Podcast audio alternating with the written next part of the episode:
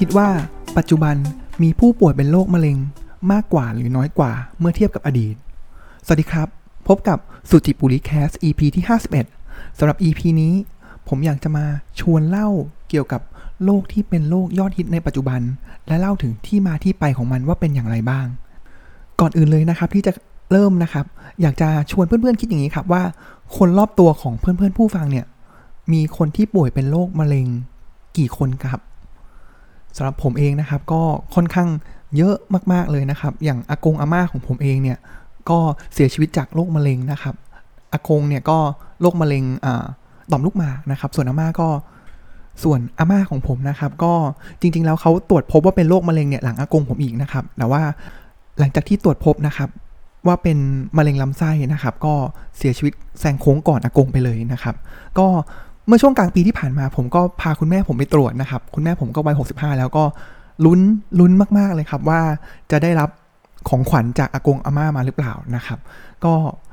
ผมว่ามันก็เป็นเรื่องที่ใกล้ตัวมากๆเลยนะครับอะกลับมาที่คำถามเบื้องต้นของผมเองก่อนนะครับว่า เอ๊ะ พอเราเมื่อเทียบกันแล้วเนี่ย คนป่วยเป็นโรคมะเร็งเนี่ย ปัจจุบันกับเมื่อก่อนเนี่ยมากขึ้นหรือน้อยลงนะครับ สำหรับผมเองเนี่ยผมว่าคำถามเนี้ยอาจจะเป็นคำถามที่ไม่ดีนักนะครับ เพราะว่าถ้านับจำนวนแล้วเนี่ยแน่นอนครับยังไงมันมากกว่าแน่นอน เพราะอะไรครับ เพราะหนึ่งเลยก็คือว่าจำนวนของประชากรเมื่อเทียบกับปัจจุบันกับเมื่อก่อนอาจจะร้อยปี 50 ปีอย่างเงี้ยครับปัจจุบันมีจำนวนประชากรมากกว่า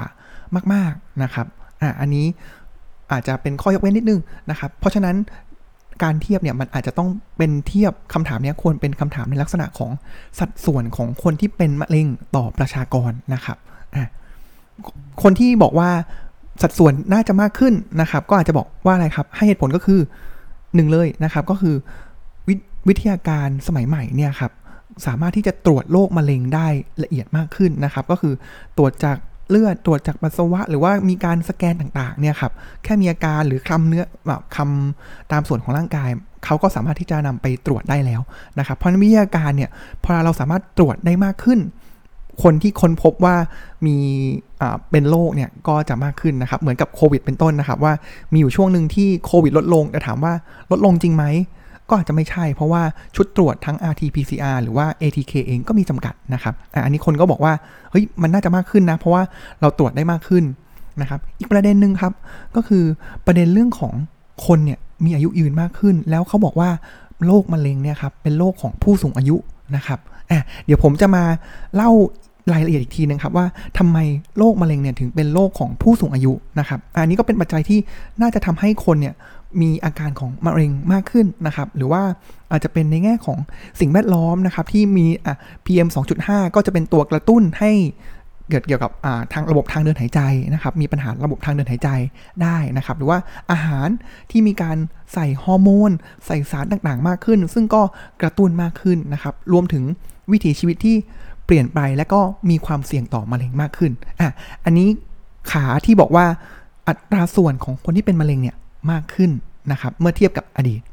อีกคนอีกฝ่ายหนึ่งครับเขาก็บอกงี้ครับเขาบอกว่า อืมก็ก็เป็นไปได้นะ แต่ว่าด้วยเช่นเดียวกันเลยครับ ด้วยวิทยาการของอของทางการแพทย์เนี่ยที่มันดีขึ้นสามารถป้องกันได้มากขึ้นนะครับ เช่นมะเร็งบางชนิดเนี่ยครับ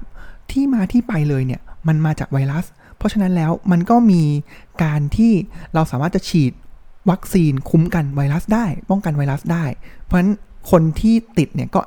อาจจะคนที่มีอาการของมะเร็งเนี่ยก็อาจจะลดลงได้นะครับ หรือว่าการแพทย์ที่รักษาจนหายแล้ว ก็มีให้เห็นมากมายนะครับ เพราะว่าทุกวันนี้ววิทยาการทางการแพทย์เนี่ยก็จะมีตั้งแต่แบบการใช้ฉายรังสีคีโม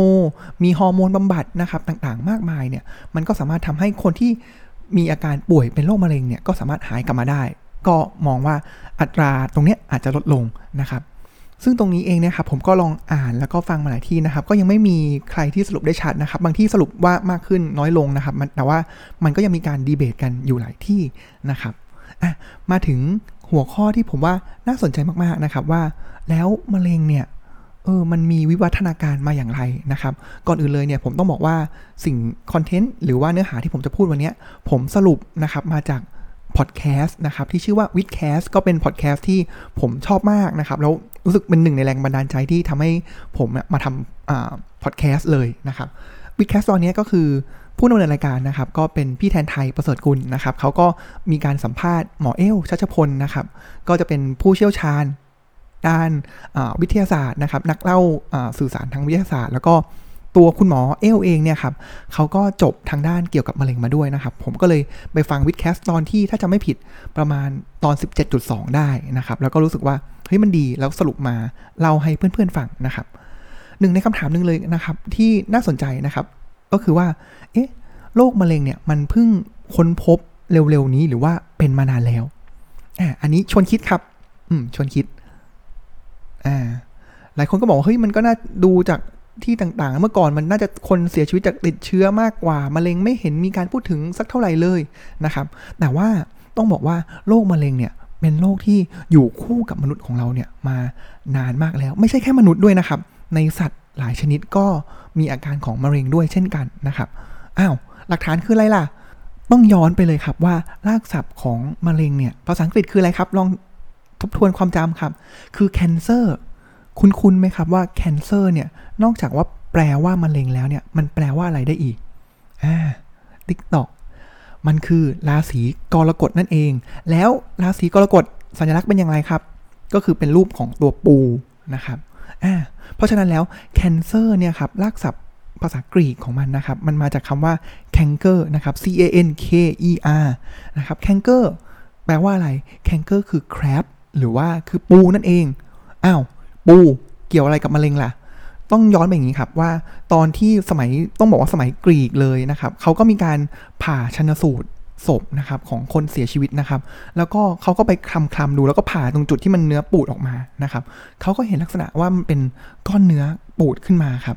แล้วก้อนเนื้อนั้นเนี่ยมันมีการแตกเส้นเลือดหรือเส้นน้ำเหลืองเนี่ยครับมันแตกออกมาเป็นกิ่งเป็นกิ่งด้านข้างเลยนะครับ แล้วลักษณะของสิ่งเนี้ยมันคล้ายกับ ปูนะครับ เพราะฉะนั้นแล้วเนี่ยเขาเลยเรียกอาการเนี้ยว่าแคนเซอร์ที่มันมีรากศัพท์ของปูอยู่แล้ว เช่นเดียวกันครับราศีกรกฎที่เป็นลักษณะของปู ก็เลยใช้ว่าเป็นแคนเซอร์อันนี้เลยเป็นตัวอย่างหนึ่งครับที่บอกว่าตัวอาการของโรคมะเร็งเนี่ยมันมีการค้นพบมาตั้งแต่แบบโอ้โหโบราณกาลแล้วนะครับคำถามต่อมาที่น่าสนใจครับว่า เอ๊ะ แล้วมะเร็งเนี่ย ที่มาที่ไปมันเป็นอย่างไรนะครับ ซึ่งผมผมชอบในวิธีการที่พี่หมอเอลเนี่ยเขาเล่าให้ฟังนะครับ ย้อนกลับไปเลยครับ จักรวาลเราเนี่ยครับภาพใหญ่เลยนะ ภาพใหญ่เลยนะครับ จักรวาลของเราเนี่ยมันมีการก่อตัวมาแล้วเนี่ยก็หลัก 1 0,000 กว่าล้านปีนะครับก็ 1 4 0 0 0 ล้านปีนะครับแล้วโลกเราเนี่ยก็ถือกำเนิดประมาณ 4,000 ล้านปีที่แล้วนะครับแล้วก็สิ่งมีชีวิตสิ่งแรกเนี่ยก็เกิดขึ้นประมาณ 3,000 ล้านปีที่แล้วนะครับย้อนใกล้มาอีกนะครับ มันก็จะเป็นพืชใช่ไหมครับ แล้วก็จะมีสิ่งมีชีวิตที่เป็นเซลล์เดียวเนี่ยก็ถือกำเนิดขึ้นนะครับ ประมาณ 1-2,000ล้านปีที่แล้วอะนึกภาพอย่างนี้นะครับว่าเป็นสิ่งมีชีวิตเซลล์เดียว แต่ของเราเนี่ยโอ้โหเซลล์นี่แบบเป็นล้านๆเลยนะครับ แต่ว่าเมื่อก่อนเนี่ยแรกเริ่มเดิมทีของพวกเราเนี่ยครับมาจากสิ่งมีชีวิตเซลล์เดียวนะครับ แล้วก็สิ่งที่เกิดขึ้นก็คือว่า โอ้โห มันเริ่มมีอาหารมากมายใช่ไหมครับ มันก็เติบโตดีมากเลย แต่พอถึงจุดหนึ่งแล้วเนี่ยครับ เฮ้ย อาหารมันไม่พอ เพราะฉะนั้นเซลล์เนี่ยมันก็มีการวิวัฒนาการครับ โดยการที่มันเริ่มเป็นสิ่งมีชีวิตที่มันเริ่มรวมรวมตัวกันนะครับ เริ่มเป็นแบบเซลล์เซลล์หนึ่งแบบสิ่งมีชีวิตตัวหนึ่งเนี่ยครับ มันเริ่มมีหลาย ๆ เซลล์นะครับ เพื่ออะไรครับ การมีหลายเซลล์มันดีอย่างไรนะครับ วิวัฒนาการนี้มันทุกอย่างมันดีขึ้นเสมอนะครับ อะ เพื่อที่ว่าพอเรามันเป็นมัลติเซลล์สิ่งมีชีวิตที่มีหลายเซลล์แล้วเนี่ย มันสามารถที่จะตัวใหญ่และกินตัวอื่นได้ มันไม่ใช่แค่กินอาหารแล้วนะ แต่มันจะกินเซลล์อื่น ๆ ด้วยเลยเป็นอาหารนะครับ แล้วก็มันก็จะทำให้เซลล์เนี่ยมันเริ่มแบบเฮ้ยพอเรามันเริ่มใหญ่ขึ้น โครงสร้างมันเริ่มซับซ้อนมากยิ่งขึ้นเนี่ยครับ มันก็เริ่มมีการแบ่งงานกันนะครับ สิ่งสำคัญต่อมาครับที่จะเริ่มเข้าไปสู่เรื่องของมะเร็งเลยนะครับ ก็คือว่าการที่ สิ่งมีชีวิตที่มันมีหลายเซลล์เนี่ยครับมันอยู่ด้วยกันได้เนี่ยครับมันต้องเขาเรียกว่ามันต้องมีกลไกของการอยู่ร่วมกันนะครับ ซึ่งกลไกการอยู่ร่วมกัน มันต้องมีอยู่ 3 คุณลักษณะครับ ลักษณะที่ 1 ก็คือว่าพอลาที่มันจะเป็นเซลล์เซลล์หนึ่งใช่ไหมแบบสิ่งมีชีวิตตัวหนึ่งใช่ไหมครับแล้วก็มีเซลล์ข้างในเนี่ยไอเซลล์ข้างในเนี่ยพอลามันเริ่มแบ่งตัวขยายตัวไปเรื่อยๆเนี่ยครับถึงจุดหนึ่งแล้วเนี่ยมันต้องหยุด นะครับอ่าอันนี้เป็นเป็นกติกาที่อยู่ร่วมกันนะครับ อันที่ 2 คือมันต้องรู้จักหน้าที่ของตัวเองนะครับ เพราะว่าอย่างเซลล์เซลล์บางส่วนเซลล์ผิวหนังเนี่ยมันก็ต้องทำหน้าที่ผิวหนังนะครับ เซลล์ที่ข้างในที่มันเป็นเรื่องของไมโตคอนเดรียนะครับที่แบบเผาผลาญอาหารอะไรเงี้ยครับมันก็ต้องทำหน้าที่ของมันนะครับ เซลล์ที่อยู่ที่ตับนะครับขยายภาพมานิดนึงเซลล์อยู่ที่ตับเนี่ยมันก็ต้องทำหน้าที่ของการเป็นตับนะครับอ่าอันนี้คือที่2นะครับส่วนอันที่3เนี่ย เซลล์เนี่ยมันต้องสามารถที่จะประเมินสถานการณ์ได้ครับ ว่าเฮ้ยตอนเนี้ยถ้าเราแบ่งตัวไปอีกเนี่ยการแบ่งตัวเนี่ยมันต้องใช้ทรัพยากรใช่ไหมครับ แต่ว่าถ้าช่วงนั้นเนี่ยมันอยู่ในสภาวะที่หนาวหรือร้อนขาดอาหารนะครับ มันต้องไม่แบ่งตัว เพราะว่าการที่มันแบ่งตัวหรือว่ามีการแบบขยายพันธุ์หรืออย่างนี้นะครับ มันมันเป็นต้นทุนใช้ต้องใช้ต้นทุนนะครับ แล้วมันก็จะมีความเสี่ยงที่ถ้าเกิดสมมติว่าสภาพต่างๆ มันไม่เอื้อเนี่ยครับ มันก็จะ มีปัญหาได้ ยกตัวอย่างเช่นนะครับ ผมว่าสัตว์หลายชนิดก็เป็นเหมือนกันเลยนะครับ ก็ถ้าเกิดม้าลายเนี่ยครับพี่เอยกตัวอย่างนะครับว่าม้าลายเนี่ยถ้าอยู่ในช่วงที่น้ำแล้งอาหารน้อยเนี่ยครับม้าลายมันจะหนึ่งเลยก็คือ ความอยากในการผสมพันธุ์เนี่ยลดลง หรือตัวเมียเนี่ยครับจะสามารถที่จะแทงลูกได้ง่ายนะครับ มันก็จะเป็นนกลไกอย่างนี้แหละครับว่าเพื่อที่สุดท้ายแล้วภาพใหญ่แล้วก็คือ มันต้องเซฟชีวิตของสิ่งมีชีวิตนั้นๆไว้ได้นะครับ เพราะฉะนั้นนกลไกต่างๆ เหล่านี้มันมีการพัฒนามาเรื่อยๆ แบบมันก็เหมือนต่อยอดมาเรื่อยๆนะครับ เพราะฉะนั้นมันไม่แปลกเลยครับที่กลไกที่มันซับซ้อนมากนะครับ จากเซลล์เดียวจนมาเป็นร่างกายเราที่แต่ละส่วนเนี่ยรู้หน้าที่ว่าเซลล์ที่ตาทำอะไร เซลล์ที่ตับทำอะไร เซลล์หัวใจทำอะไรนะครับ เพราะฉะนั้นกลไกเนี่ยมันพอมันซับซ้อน มันก็มีโอกาสที่จะพังได้นะครับพังอย่างไรล่ะ ทุกต้องมองตอนนี้เราย้อนไปแล้ว ไปมองมุมที่เป็นมุมของมองที่ตัวเซลล์ครับ ในทุกๆ ครั้งที่มันมีการที่จะเพิ่มจำนวนตัวนะครับ มันก็จะมีการแตกตัวนะครับ จาก 1 เป็น 2 จาก 2 เป็น 4 แตกออกไปเรื่อยๆนะครับ และทุกๆ ครั้งที่มันมีการแบ่งตัวครับ มันก็จะมีจำนวนมากขึ้น มันก็จะมีการกลายพันธุ์บ้างนะครับ กลายพันธุ์ การกลายพันธุ์เนี่ยมันมันจริง ๆ แล้วมันเป็นสิ่งดีนะครับ เพราะว่าถ้าเกิดมันเหมือน มันทำให้เซลล์ยีนหรือว่าชีวภาพเนี่ยมันหลากหลายนะครับ ก็สามารถที่จะดำรงชีวิตอยู่ได้นะครับ ปรับตัวเข้ากับสถานการณ์ได้นะครับ แต่ทีนี้การที่มันแตกตัวแบ่งตัวออกมาเนี่ยครับแล้วมีการกลายพันธุ์บ้างเนี่ยครับมันเกิดสิ่งที่มีสิ่งหนึ่งที่เกิดขึ้นครับ คือมันมีเซลล์ผ่าเหลาเซลล์ที่เซลล์ผ่าเหลามีลักษณะยังไงครับ คือกลายพันธุ์เป็นปกติเนาะแต่เซลล์ผ่าเหลานี่คือ มันเป็นเซลล์ที่ มันจะไม่ทำตามกลไกการอยู่ร่วมกันอย่างที่เคยบอกนะครับ ก็คือที่บอกว่ามันจะแบ่งตัว มันจะแบ่งตัวแล้วไม่หยุดนะครับ แล้วมันจะไม่รู้จักหน้าที่ของตัวเอง แล้วมันจะไม่ประเมินสถานการณ์ มันจะแตกตัวอย่างเดียว เนี่ยนะครับ มันจะมีเซลล์บางตัวเนี่ยมันหลุดออกมานะครับ ซึ่งกลไกปกติร่างกายเนี่ยเขารู้นะครับว่ามันต้องมีสิ่งเหล่านี้อยู่ เพราะฉะนั้นสิ่งที่ร่างกาย ดำเนินการต่อเซลล์ผ่าเหลาพวกนี้ครับ ก็คือมันจะมีเม็ดเลือดขาวที่คอยเหมือนเป็นทหารคอยตรวจสอบอยู่นะครับ ว่าเฮ้ยถ้าการแบ่งตัวของเซลล์เนี่ยมันเกิดให้เกิดเซลล์ผ่าเหลาแล้วเซลล์ตัวนี้รู้เลยว่ามันจะไม่ทำตามกลไกของการอยู่ร่วมกันนะครับ เซลล์เม็ดเลือดขาวเนี่ยจะเข้าไปดำเนินการจัดการทิ้งทันทีนะครับอะพอเรารู้อย่างนี้แล้วเนี่ยมองกลับมาที่มุมเซลล์ผ่าเหลาครับ พอเรามันพัฒนาตัวเองมาแล้วเนี่ยครับ มันรู้แล้วว่าเฮ้ยถ้ามันเป็นเซลล์ผ่าเหลาแล้วมันจะต้องโดนกำจัดโดยเม็ดเลือดขาว หน้าที่ของมันคือมันต้องให้ตัวมันเองเนี่ยอยู่รอด มันก็อาจจะไปหลบซ่อนอยู่นะครับ หรือว่าในขณะเดียวกันเนี่ย มันก็ค่อยๆที่จะดูดทรัพยากรต่างๆ มาเรื่อยๆ เข้าหาตัวมันเองนะครับ เช่น เพราะฉะนั้นแล้วเนี่ย สิ่งที่เกิดขึ้นก็คือเซลล์พวกเซลล์ผ่าเหลาเนี่ยครับ มันจะเริ่มขยายตัว แบบเติบโตอย่างรวดเร็วนะครับ แล้วอย่างที่เคยเล่าแต่ต้นนะครับ ที่มันจะมีเหมือนเป็นรากแก้วรากฝอยที่เป็นเป็นเส้นเลือด หรือน้ำเหลืองระบบน้ำเหลืองต่าง ๆ ที่มาหล่อเลี้ยงมันเนี่ยครับมันจะเติบโตนี่แหละครับ มันเป็นนกลไกที่มันต้องเติบโตเพื่อเอาตัวเองรอด แต่สุดท้ายแล้วโฮสต์หรือว่าร่างกายของมนุษย์ หรือสิ่งมีชีวิตเนี่ยมันก็อาจจะตายได้นะครับ นี่แหละครับ มันเลย มันเลยเป็นที่มาที่ไปนะครับว่าเซลล์มะเร็งเนี่ยมาได้อย่างไรนะครับ ราะฉะนั้นแล้วเนี่ยก็นำมาสู่คำถามต่อมานะครับว่า เออ พอเราเข้าใจแล้วว่าพวกเซลล์เหล่านี้มันมันเหมือนมีการวิวัฒนาการมี evolution อย่างไรนะครับ แล้วกลไกของมันเป็นอย่างไร เราก็จะเริ่มให้คำตอบได้แล้วครับว่าทำไมกันนะ คนสูงอายุถึงพบว่าเป็นโรคมะเร็งกันมากขึ้นนะครับ เพราะอะไรหนึ่งก็คือว่า พอลาผู้สูงอายุเนี่ยพอลามีอายุมากขึ้นเรื่อยๆ ใช่ไหมครับ เซลล์เนี่ยมันก็จะแบ่งตัวมากขึ้น แล้วยิ่งมันมีการแบ่งตัวมากครั้งเท่าไหร่นะครับ มันก็จะมีการโอกาสของการกลายพันธุ์ โอกาสที่จะก่อให้เกิดเซลล์ผ่าเหลาเนี่ยมันก็สูงมากขึ้นนะครับ ประเด็นที่ 2 ก็คือว่ามันจะมีความผิดปกติที่สะสมมาเรื่อยๆ ปัจจัยที่มันสิ่งแวดล้อมต่างๆ การใช้ชีวิตเนี่ยมันก็จะสะสมเข้ามาเรื่อยๆนะครับหรือว่าบางครั้งเนี่ย ไอตัวเซลล์ผ่าเหลาเนี่ยมันไม่ได้ใช้เวลาแป๊บเดียวในการที่จะแบบเติบโตเลย มันอาจจะใช้เวลาเป็นเดือนเป็นปีกว่ามันจะทำให้เห็นว่าเฮ้ยมันมาแล้ว เพราะฉะนั้นยิ่งอายุยืนอายุเยอะมากขึ้นเท่าไหร่เนี่ยไอความผิดปกติสะสมเหล่านี้มันก็มากขึ้นเรื่อยๆนะครับส่วนประเด็นที่3ครับก็คือว่าไอปกติแล้วเนี่ยพอมันมีเซลล์ผ่าเหลาใช่ไหมครับเม็ดเลือดขาวมันจะเข้าไปจัดการ แต่พอเรายิ่งอายุมากขึ้น ความสามารถหรือจำนวนของเม็ดเลือดขาว มันก็จะลดลงด้วย นะครับ เพราะฉะนั้นถึงไม่แปลกใจครับว่าทำไมยิ่งสูงอายุถึงจะมีความเสี่ยงกับการเป็นมะเร็งมากขึ้นนะครับ อีกอันนึงที่น่าเปรียบเทียบไม่เห็นนะครับว่าเฮ้ยจริง ๆ แล้วเนี่ยคนที่เป็นมะเร็งใน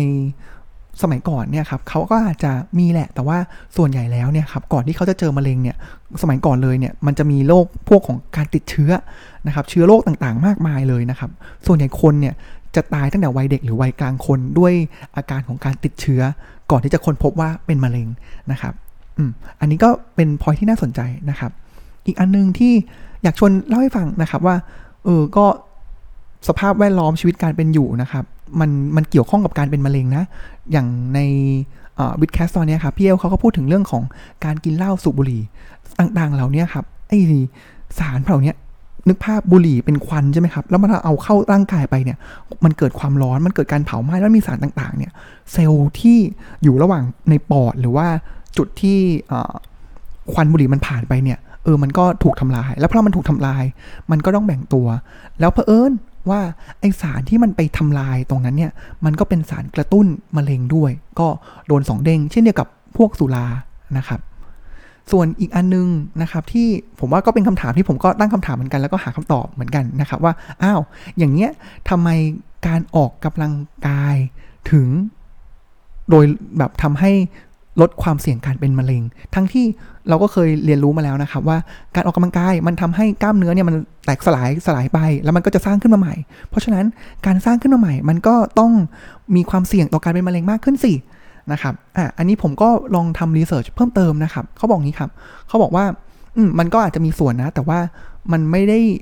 ไอ้ factor ของการแบ่งตัวเนี้ยมันไม่ได้รุนแรงมากขนาดนั้น แต่ในขณะเดียวกันเนี่ย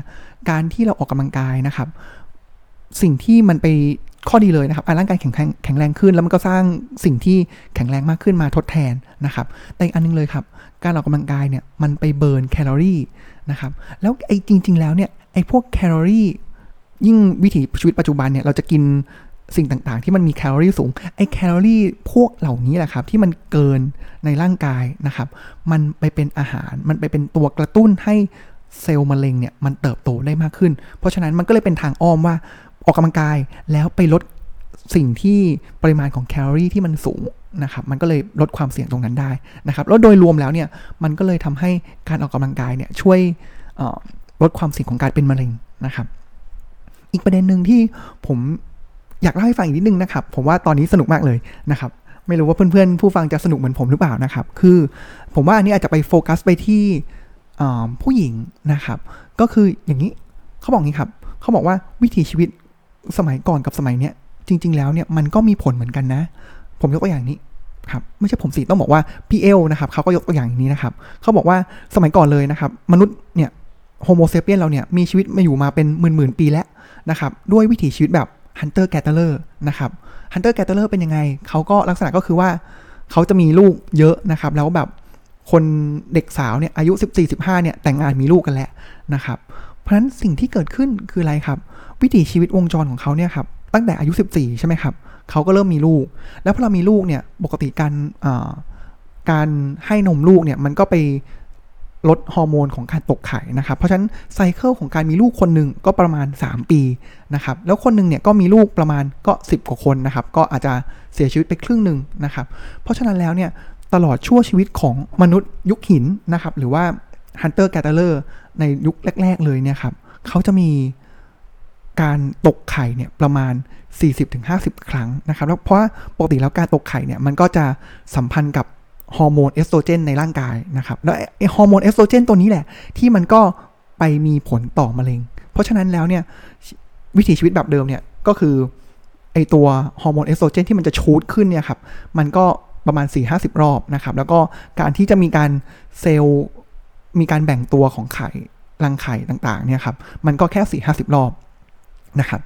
พอเรามาเป็นวิถีชีวิตปัจจุบันครับ ลองเทียบกันดูนะครับ คนสมัยนี้กว่าจะมีแต่งงานมีลูกก็อะปาเข้าไปอายุ 30 บางคนไม่มีเลยด้วยซ้ำนะครับ แล้วก็ให้นมลูกเนี่ยก็ไม่ถึงปีนะครับ แล้วพอเราไม่ถึงปีปุ๊บการตกไข่ก็กลับมา เพราะฉะนั้นแล้วเนี่ย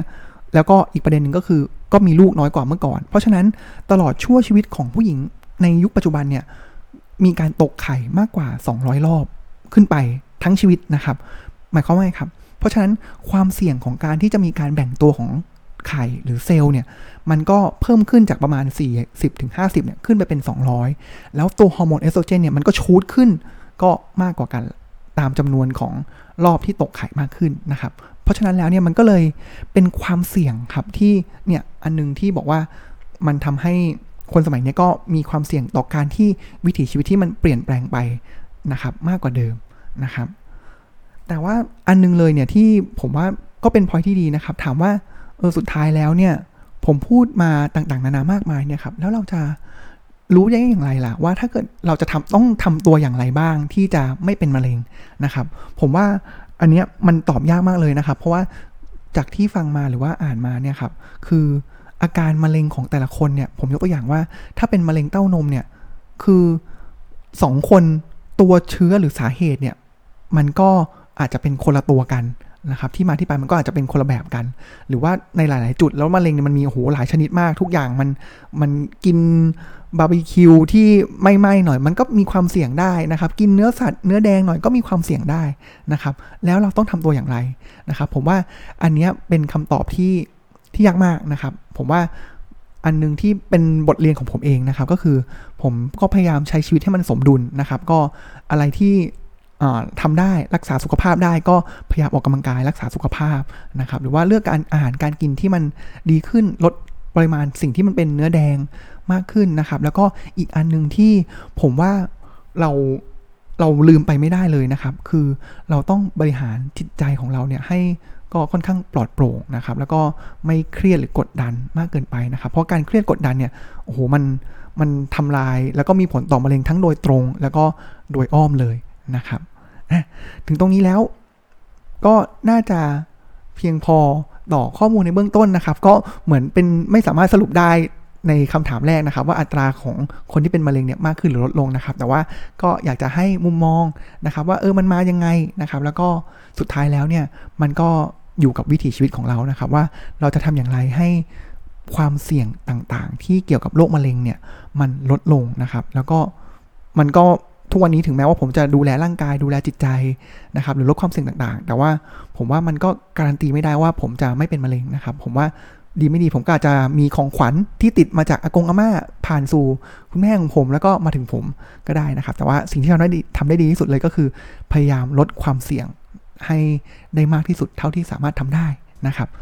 สำหรับวันนี้ก็ขอขอบคุณที่ติดตามรับฟังกันนะครับ แล้วสำหรับตอนหน้าจะเป็นอย่างไรก็ติดตามรับฟังสุจิปุริแคสได้ในวันอาทิตย์หน้านะครับสำหรับวันนี้ก็ขอกล่าวคำว่า สวัสดีครับ